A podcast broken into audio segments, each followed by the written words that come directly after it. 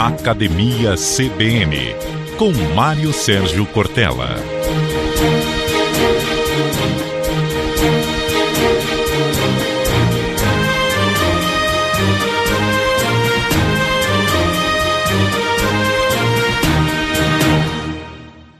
Pensar menos faz bem, então vamos pensar um pouco sobre agradável espanto,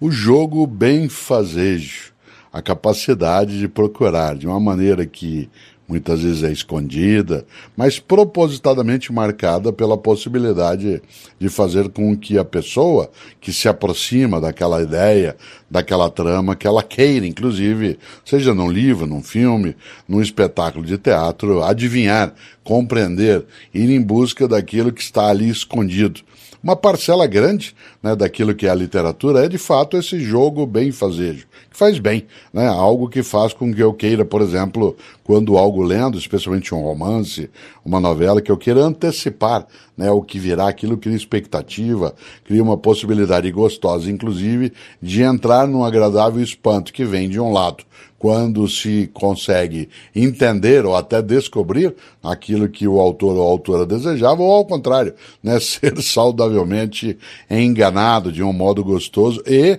benéfico em relação àquilo que a arte é capaz de produzir. Ítalo Calvino, um escritor italiano que nasceu em Cuba no ano de mil novecentos e vinte e três, filho de pais italianos, ele, uma pessoa que decisiva na sua trajetória durante, né, o século vinte, e agora, numa obra chamada Se Um Viajante Numa Noite de Inverno, que é uma obra dele de mil novecentos e setenta e nove.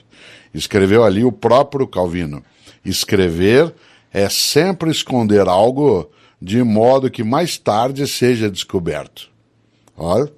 escrever é sempre esconder algo de modo que mais tarde seja descoberto. A emoção, o prazer que a literatura também oferece, que, como eu lembrava, o teatro traz à tona, aquilo que faz com que a gente tenha ali, isso sim, um agradável espanto quando encontra o que queria ou é surpreendido pelo que não percebeu. É tempo para o conhecimento.